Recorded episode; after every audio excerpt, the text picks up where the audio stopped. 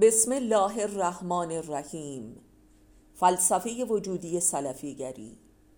روایتی از رسول خاتم صلی الله می‌گوید اگر مردمان همه اهل معرفت می بودند خداوند بشر را از عبادات و احکام شرع معاف می نمود این روایت که بارها به واسطه محی الدین ابن عربی ذکر شده است روشنترین حجت و برهان و معنای وجودی پیدایش اسلام سلفی در آخر الزمان است که به صورت گروههایی همچون القاعده و طالبان و داعش در سراسر جهان اسلام و حتی مسیحیت خودنمایی می کند این سخن رسول اکرم صلی الله بدین معناست که خداوند احکام شرع و امور عبادی را جز برای رشد و تعالی معنوی و عرفانی و علمی و روحانی بشر نازل نکرده و به پیامبرانش ابلاغ ننموده است.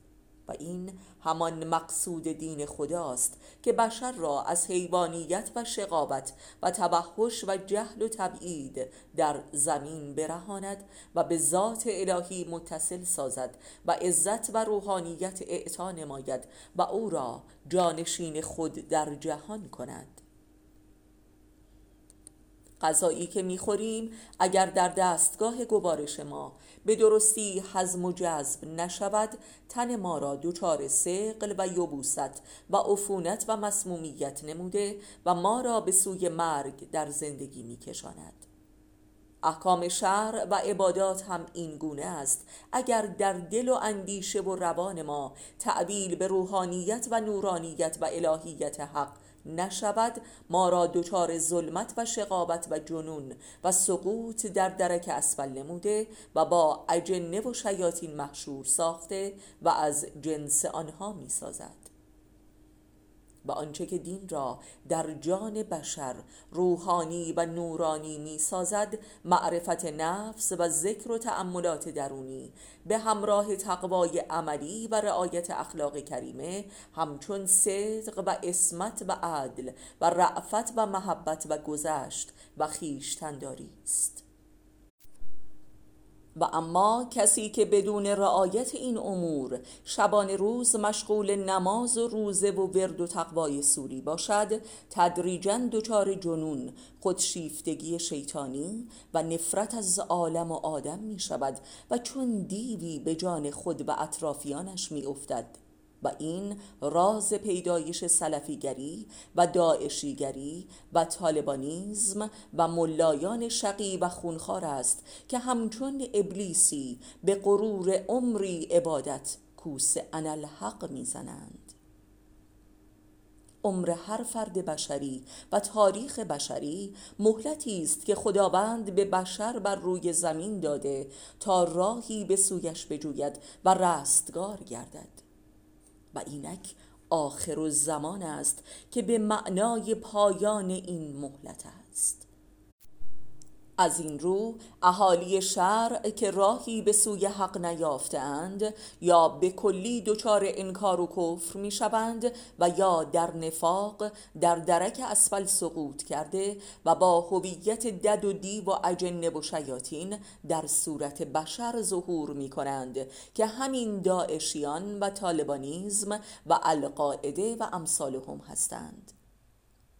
این جماعت میپندارند که برای ملحق شدن به دین خدا و رسول خاتم بایستی در تاریخ به عقب بازگردند که بل عجب تصور کودکانه و مالی خولیایی است. برای الحاق به حق و روح خدا و رسول اکرم نبایستی به گذشته بلکه به خود بازگشت که خود فرموده که رسول در خود شماست. قرآن کریم. شریعتی که در جان اهلش تعویل به نور حقیقت نشود در آخر الزمان از آدمی یا یک جن اینترنتی میپرورد یا یک شیطان داعشی.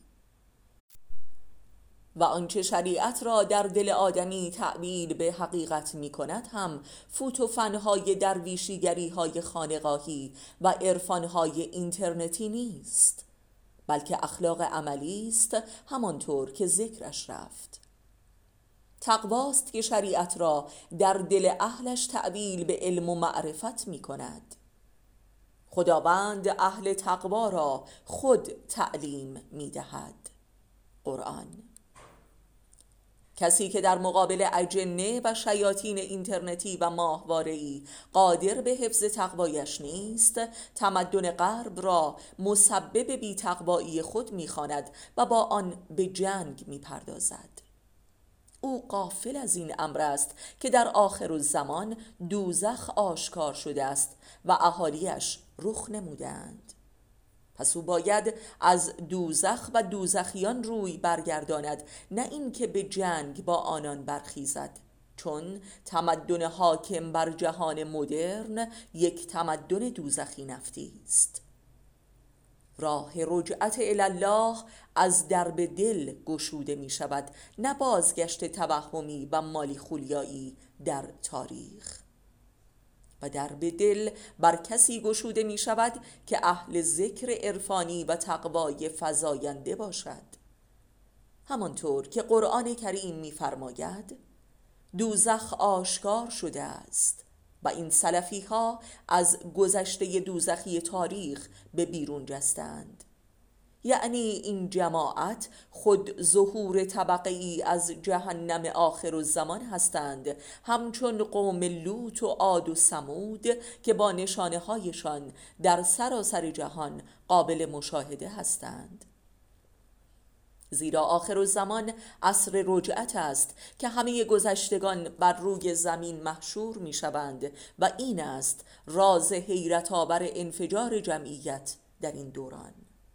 که آخرین رجعت همانا بازگشت انبیا و اولیاء السلف است که با ظهور ناجی موعود جمع می آید زمین به نور پروردگارش روشن می شود و کتاب نهاده می شود و انبیا و شهدا جمع می آیند و عدالت برپا می گردد قرآن کریم.